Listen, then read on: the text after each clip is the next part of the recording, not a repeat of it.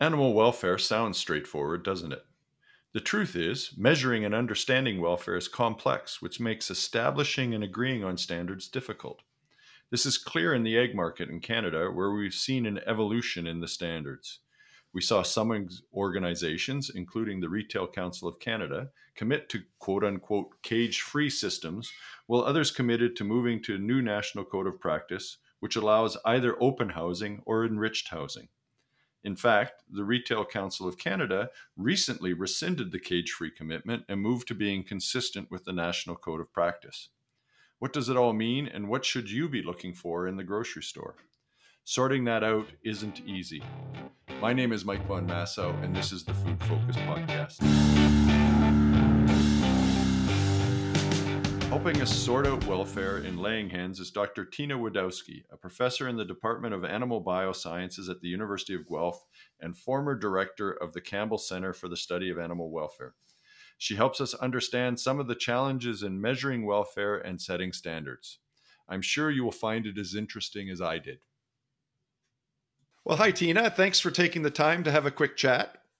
Hi, Mike. Great to be here. Thank you. So, Tina, I wanted to you, you, you're the you're the person I've learned the most about uh, animal welfare from in life. So, I wanted to come back to you, and I know you're kind of uh, you've done a lot of work in layers. Uh, we hear a lot about welfare in laying hens. You know, we hear battery cages, we hear enriched colonies or enriched cages, we hear cage free, and all of these things. But before we get to sort of some of the differences between those systems, how can we tell like how do we define welfare in laying hens what is good welfare and and and how can we tell? Well animal welfare assessment's a little bit tricky because it really boils down to kind of ethical decisions about how people feel about quality of life right? And so what kind of measures can we come up to you know uh, assess the quality of life of a laying hen?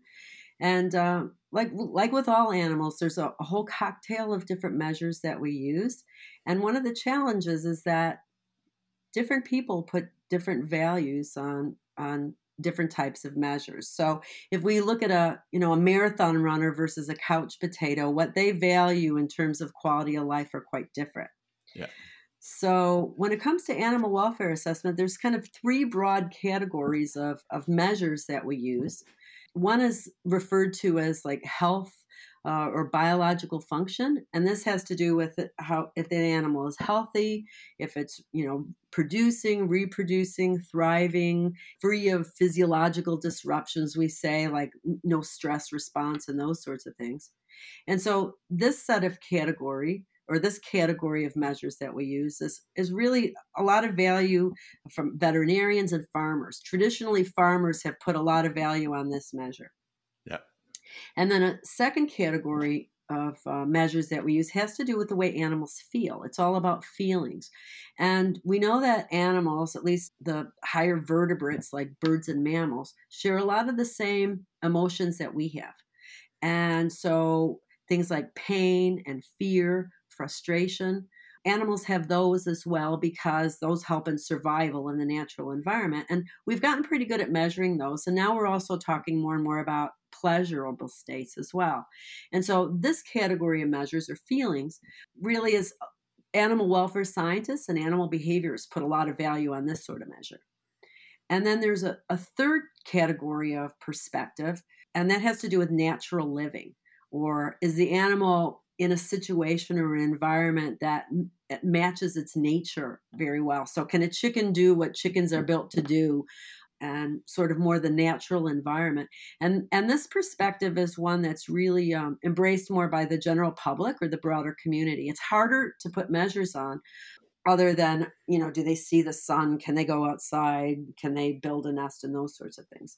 And so unfortunately not one of those not one of those measures is definitive, but really you have to kind of, uh, in, when assessing welfare, take into account all of those different perspectives. Yeah, so so it's a challenge and different. Uh, just I I I was going to use the exact same example as you as is is what makes you happy is different from what makes me happy, and and so any of these measures are relatively subjective. Before we get into some of the housing systems, I'm intrigued how can you tell or how do you measure if a chicken is frustrated or if a chicken is happy? How do you sort of as a scientist evaluate that? Well, well, pain and fear are probably easiest. We've Yeah. studied those the most, and we know that different species have different signals that they give when they're in pain and fear. And we, and through laboratory experiments, we validate what you know vocalizations they do, what kind of postures they would use if if they're afraid or feeling pain. Frustration is another one like similar to that, in that if an animal is pacing or um, may may exhibit certain behavior patterns that are evident of frustration. Um, but another set of tools that we use in animal welfare science is we ask animals what they value. And so by setting up standardized tests, we can ask a laying hen, and this has been done numerous times is a nest important to you? So every day before the hen lays an egg, she goes through this pre laying behavior so that the egg's going to come and she starts to look for a nest.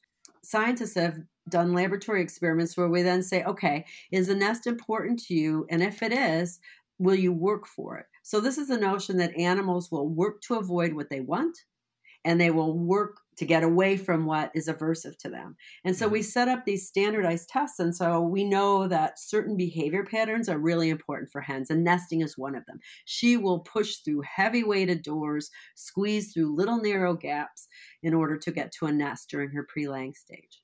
And so these types of tests have been done for different sorts of behavior patterns. So we know what the hen values in her environment. So, so we've learned a lot uh, about hens and about, and as you say, we've asked hens, you know, Yeah. what what do you value, and so that's allowed us to to understand behavior better, and you know, that's the kind of work you and and a bunch of people at the University of Guelph do, and and so that gets us to the discussion of housing and enhancements or enrichments to housing. And so we've seen a move away in Europe first and in Canada too, away from sort of the traditional quote unquote battery cages, which had you know not a lot of space to enriched houses or enriched colonies, which as I understand it have larger numbers of chickens, but not completely open, and then aviaries or free uh, I always get free run and free uh, range. free Free range. run. Yeah. Free run is open in a barn, and free range is access to the outdoors, right? Correct. So, so we've got all of these things, and we're we're wrestling with what the appropriate approach is to to give us acceptable levels of uh, of welfare. I think we can say definitively that enriched housing and free run are better than battery cages, but there's still lots of debate around the other two. Can we objectively say one is better than the other? Well, a lot of the contention around this is that when I talked about the different measures in terms of health and feelings and natural living, those indicators don't all point in the same direction, depending on which housing system we're talking about. So, in a free run system or aviary systems, there is more behavioral freedom. Hens get access to nests and perches, there's litter on the ground, but they're also still kept in a group of thousands. And so there's a higher risk of mortality, a higher risk of some behavior problems. Just, you know, living outdoors, or, well, they're not outdoors, but living in a more complex environment, you're at greater risk for health and injury. Sometimes in these systems, we see higher mortality, higher health problems, higher rates of injuries. In enriched colonies, not only do the hens have more space and are in larger groups, but they're also provided nests, perches, and a scratch mat. So remember, I said we, we for 50 years we've done all these tests on what hens value, um, and we know those are some of the important behaviors. So foraging is important, perching is important, nesting is important. So those enriched colonies have the resources that support those what we know are important behaviors. They also have a lot of the health and hygiene benefits of the, the old conventional battery cage. Hens, low mortality in battery cages, very healthy. Hens are separated from their manure. And so the enriched colonies try and capture the, the benefits of the battery cages, but also provide for some of those important behaviors. And so the birds in an enriched colony don't have the full amount of freedom in a free run system. However, they're also at less risk of some of the health and, and mortality problems in those as well. So, so, so, so there are clear trade-offs. We can't absolutely. say def- we can't say definitively this one is better than that one. We can probably say definitively both of them are better than historical battery cages, and and moving to either of those systems was was real progress. But we we saw in Canada a few years ago a rush to cage free probably not with a significant discussion of sci- of the science but mostly and, and i'm not going to put words in your mouth my perception was mostly uh, uh, a run away from the word cage and we probably shouldn't have said enriched cage. We should although they are enclosures uh, we should have maybe said enriched housing. Uh, and we've seen sort of a bounce back from that where for example the retail council of canada came out and said well you know we said we were going to go cage free we think now that there's some merit to enriched uh, enriched housing, and so we think that we should be able to sell eggs from both types of housing. And it's clear that that's not unique to the egg market. You know, we're seeing all sorts of different priorities from consumers in other markets. And you go to a grocery store nowadays, you can see 14, 15, 16 different SKUs of, of eggs. Uh, we see the retail council.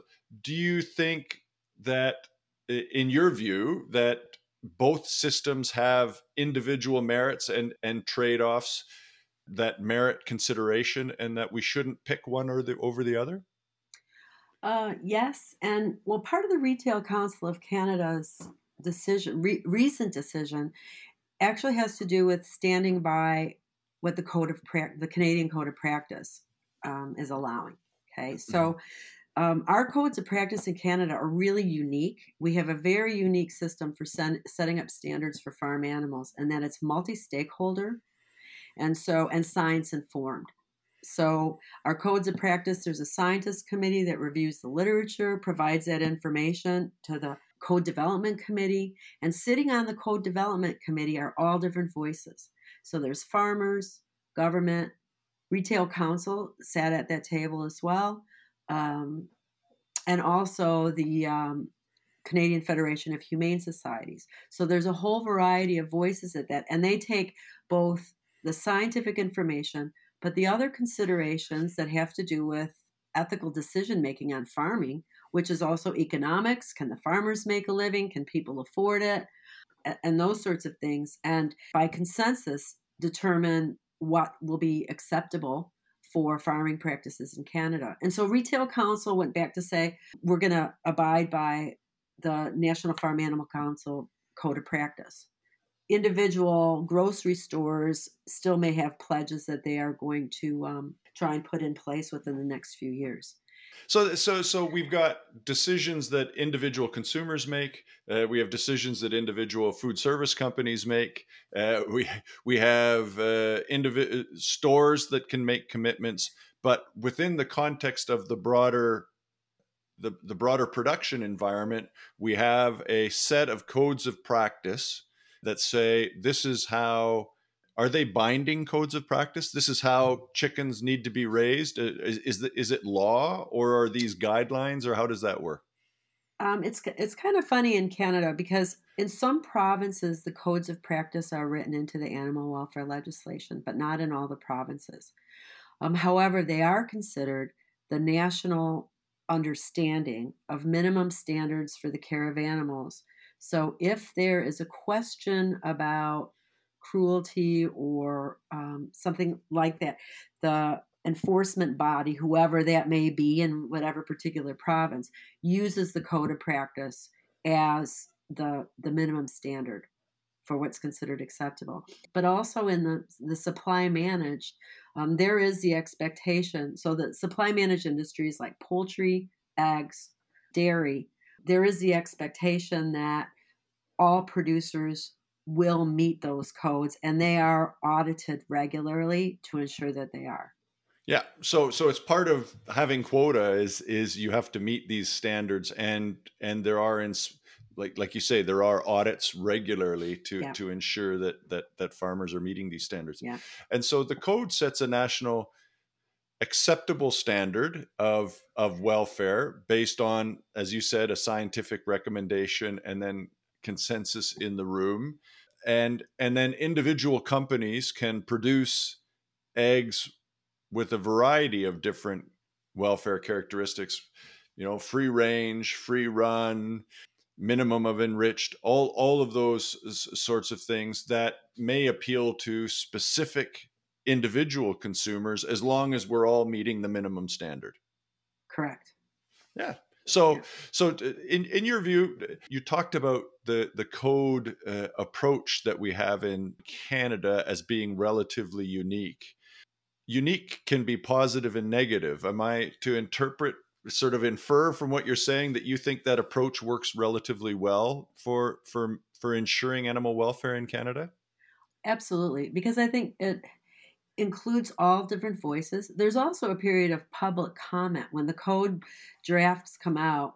The people can write in, yeah. and so um, so and and that is highly unusual when legislation or guidelines are set in other places, you know, state by state legislation in the U.S. Now, a number of states have, have um, different ballot initiatives and referendum. The language always appears different. It's not necessarily science informed, and there isn't all the voices at the table. So I, I think it's in Canada, it's a very positive thing. And it also addresses the fact that the people who produce our food need to be able to make a living and have a knowledge that the rest of us don't necessarily have as well in terms of what would work for the animal or the farming systems or not. So I think it is is it's very positive. Um, yeah. It certainly has moments when you're sitting at the table with all these different voices trying yeah, to yeah, reach consensus. Imagine. There are tears shed here occasionally. Yeah. Um, but yeah, I think it's a very good one. So, so it's it's interesting. You raised a point that that I bring up a lot, and you and I have talked about before. That that to a significant degree, consumers don't have a good understanding of how food is produced in this country. Uh, you know, it's not related to to layers, but more than a third of Canadians can't tell you definitively that a cow has to have a calf before she gives milk, which is sort of basic mammalian biology. If we if we don't know that, then then having a nuanced discussion about natural behaviors or or frustration or something become becomes difficult. And and we see often consumers every right to do so driving initiatives without having a good understanding of of what the implications are so striking so striking a balance within the code committee is, probably a positive thing I think an mm-hmm. example where we see that is is you you sent me yesterday some some information from from Europe, which is now after a citizen driven something like 1.4 million uh, signatures uh, the, the, the European Union has now said that they want to go sort of cage free which I assume goes to free run or aviary systems by mm-hmm. 2027 Mm-hmm. Uh, I'll ask you, you know, before we wrap up here, is that achievable? Uh, is that do you think where where we will be in Canada in in a few years, and, and is it the right thing to do? I I don't know. Um, you know, it was it 2011 2012 there was an eu directive that was passed in i think 1999 that banned conventional battery cages and allowed for enriched systems and, and, and cage free. So now every farmer in Europe, or the majority of them, have transitioned over to these new systems. And that was adopted like 2011, 2012.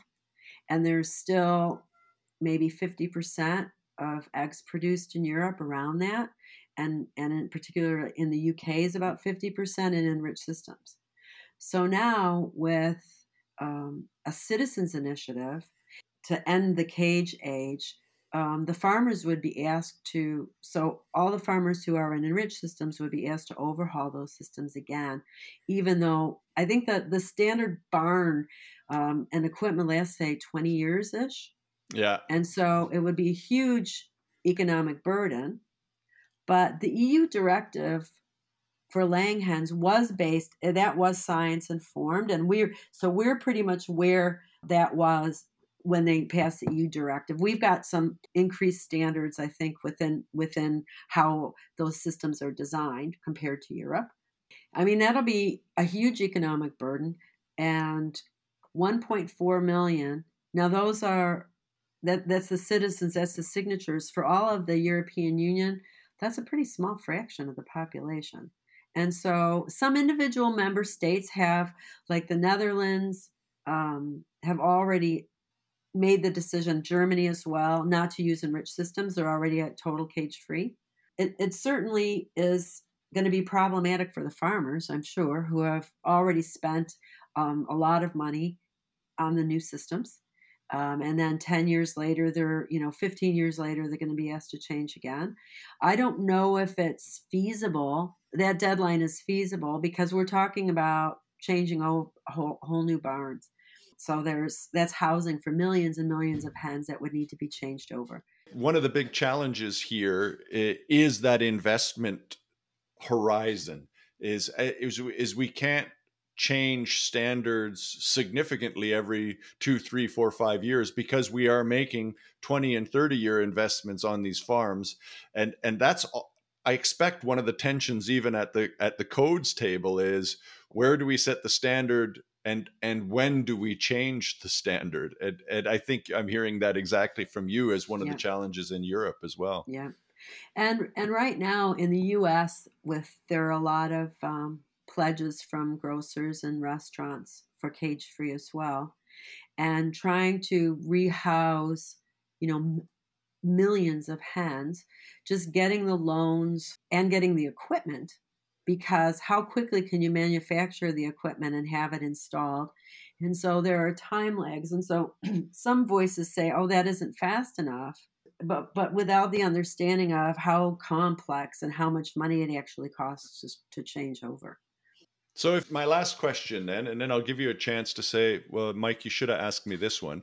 But my, my last question is if you were the animal welfare dictator the czar of animal in, in in Canada, and and we didn't have a codes process, or if you got parachuted into Europe, what would you do? Would you would you do something like the codes practice, which provides some flexibility, and then let the market sort of choose? Which individual systems work for how much or or do you think we should have sort of absolutes uh, and consistent for everybody Oh, Mike, as an animal welfare scientist in Canada, I've been trained to say to only talk about what I know is, and I'm not allowed to say what you should do. so, so as scientists, we provide the information to say, well, we know this has this effect and that has that effect, and it's and it's for the rest of the the broader community and society as a whole to make the decision as to what we should do. Okay. Okay, well that's uh, I, I appreciate that, and I expect that is uh, a lesson learned from uh, many uh, many years of being in the in in the position you're in. So I won't push you on that. So thanks, Tina. That was that was awesome. I learned a bunch. I think provided some excellent context around what some of those differences were, and these choices aren't always perfectly clear, right? We we right. you know it depends on on what our objectives are I'm going to give you a chance for a last word here. Is there anything you want to sort of finish with, or anything I should have asked you and I didn't? Probably. What? Why do these systems cost more? Okay, so some of the economic implications, I mean, those are also extremely important for consumers as well as for producers.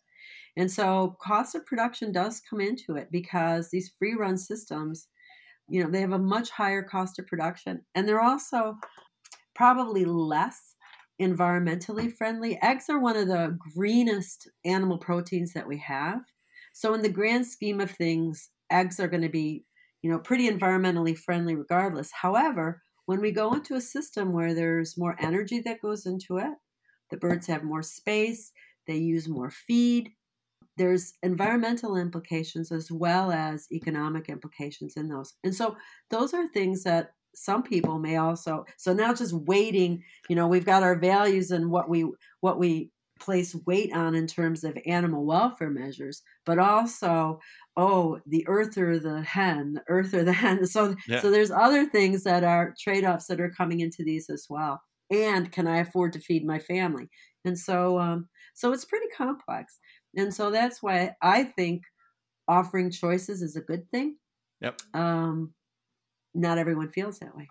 Yep. Perfect. Okay. Thanks, Tina. That was great. Uh, and uh, hope you stay safe and well. Thank you. You too, Mike. That wraps up another episode of the Food Focus podcast. We very much appreciate you taking the time to listen. If you just discovered Food Focus, you can subscribe anywhere you get podcasts. If you enjoy the podcast, please give us a review. It helps others find us. Before we go, I want to thank my producer, Zach, for his hard work in making each episode sound good and for his original music that helps us transition. He does the hard work, and we get to have all of the fun. Thanks. Have a great day.